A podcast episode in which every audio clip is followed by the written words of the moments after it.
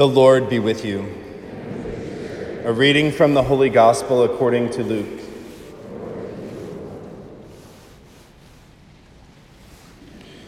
Jesus told his disciples a parable about the necessity for them to pray always without becoming weary.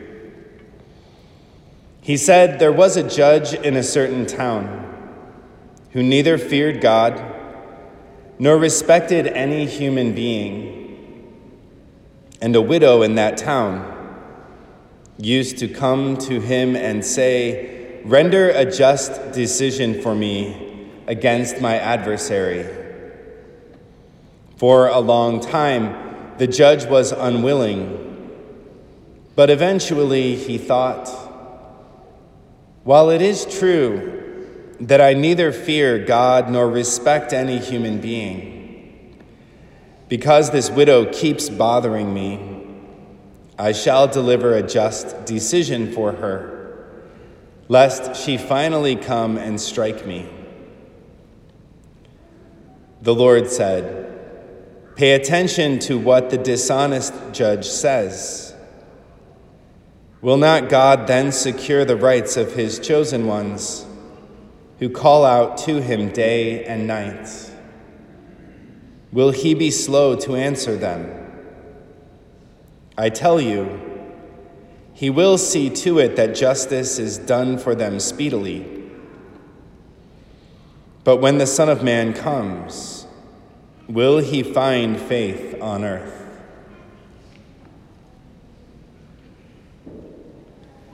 The Gospel of the Lord.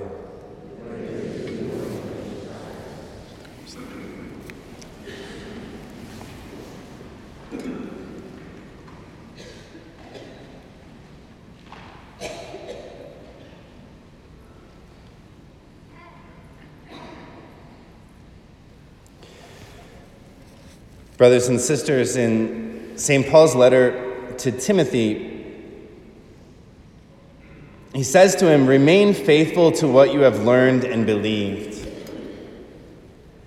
because you know from whom you learned it.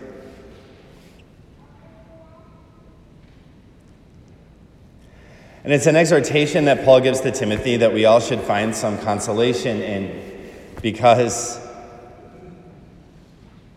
it implies the fact that even Timothy, who was with St. Paul, who was appointed bishop, also struggled with remaining faithful, or maybe struggled with discouragement, or maybe sometimes he wondered, Am I really doing any good?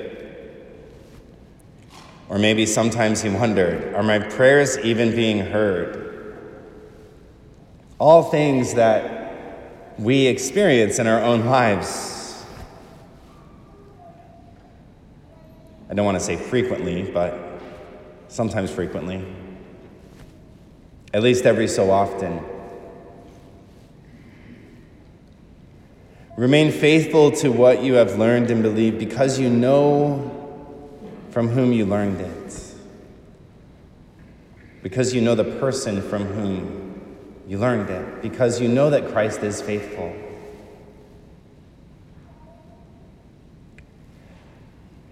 And it's an exhortation to continue to return to the Lord and to trust that He is with us, that He walks with us every day, that He cares deeply for each and every one of us.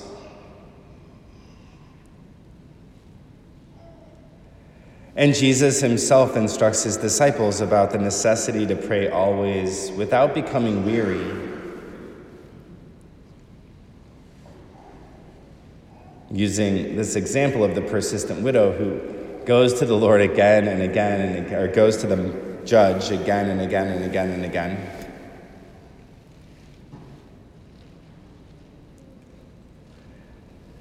And his response is Because this widow keeps bothering me, I'll render a just decision for her.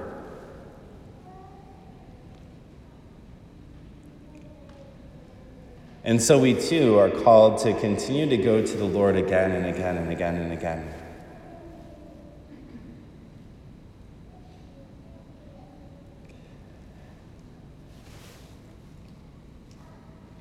And so, one of the questions we might reflect on is what is it that I continue to go to the Lord with? What is the petition that I continue to go to the Lord with?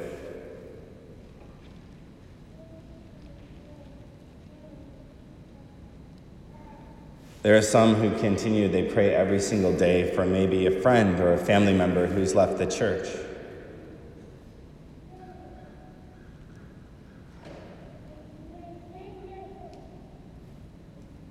There are others who continue to go to the Lord every single day to pray for a friend or a family member who is suffering from an illness.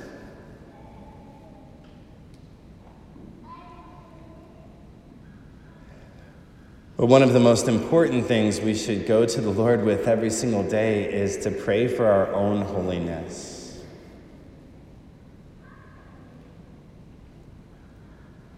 To continue to ask Him every single day to make us holy, to purify our own hearts, to transform our own lives, to grant us the grace to surrender to Him completely.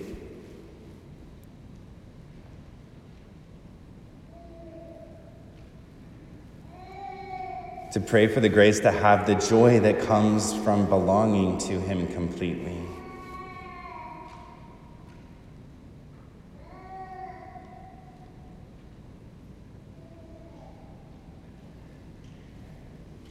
And there is this temptation to become weary. And the first reading also gives us some consolation in that because Moses himself becomes weary in the first reading. As he sends Joshua out to fight Amalek in battle. And as long as Moses is interceding for him, things go well.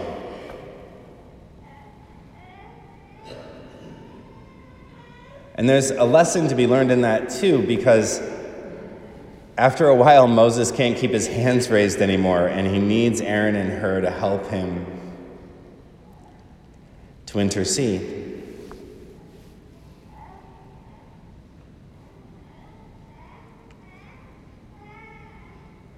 And so, one of the tools we have, or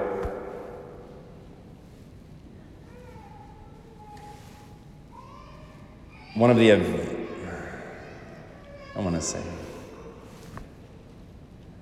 one of the important aspects of protecting against becoming weary is the community that we have in prayer together.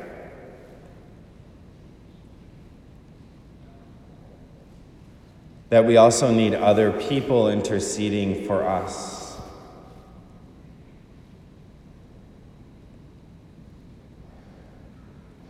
And so, with those most important petitions that we bring to our Lord every single day, who are our Aaron and our Hur in our life?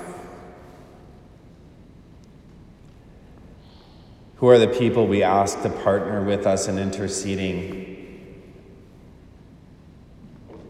or to pray for us that we don't become weary.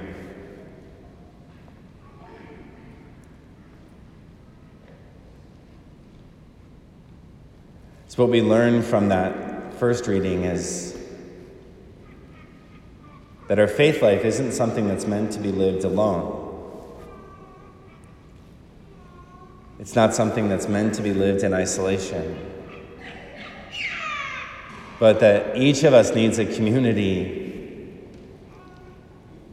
to continue to walk with us, to accompany us, to pray with us. Especially in those most difficult things. And we shouldn't be afraid of that. Sometimes we can carry these lies like, well, if I need a community to pray with me, that means that there must be something wrong with my prayer. Which just isn't true. Like, we all need other people to pray for us, and to pray with us, and to walk with us. Otherwise, Jesus wouldn't have formed a small community of his disciples.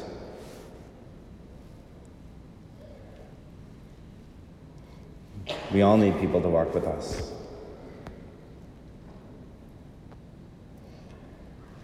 And to remember the fact that our Lord is faithful to his promises. You know, in a very small way, this weekend I got to be part of a wedding and and this was the most sort of low drama wedding that I've been a part of ever. So, like, the couple was really young. They just wanted to be married. They didn't want to do any of the, like, things that maybe sometimes frustrate priests. They didn't want to do any of that. Do you want me to announce you after the wedding? No, we just want to go in peace. and they had a simple reception um, which they had planned for the last year to be outside at their family's house. And, uh, and everybody was like, uh, you're planning a wedding reception outside in late October in Nebraska. And so they had convents of religious sisters praying for them. and yesterday rolls around and it's this beautiful day, this sun, like seasonally beautiful day. There's no wind. and they just had a beautiful day. You know, afterwards, I wanted to say to one of the family members, I don't want to ever hear you say to me, Jesus doesn't listen to you.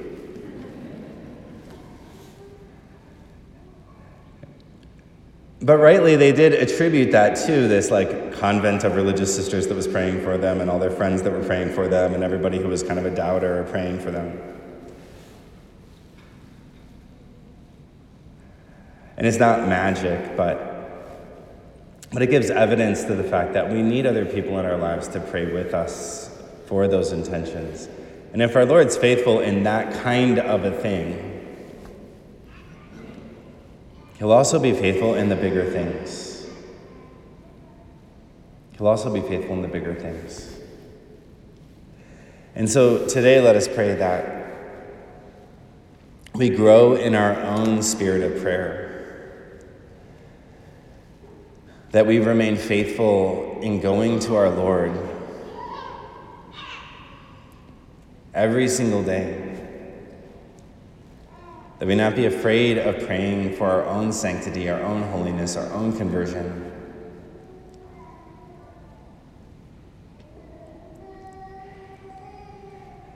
And that our Lord reveal to us who those people are in our lives that He desires us to partner with as intercessors for them, who He's sending us to be intercessors for ourselves. That together we may continue to grow in holiness and transformation and truly become a sign of hope in the midst of the culture that we live.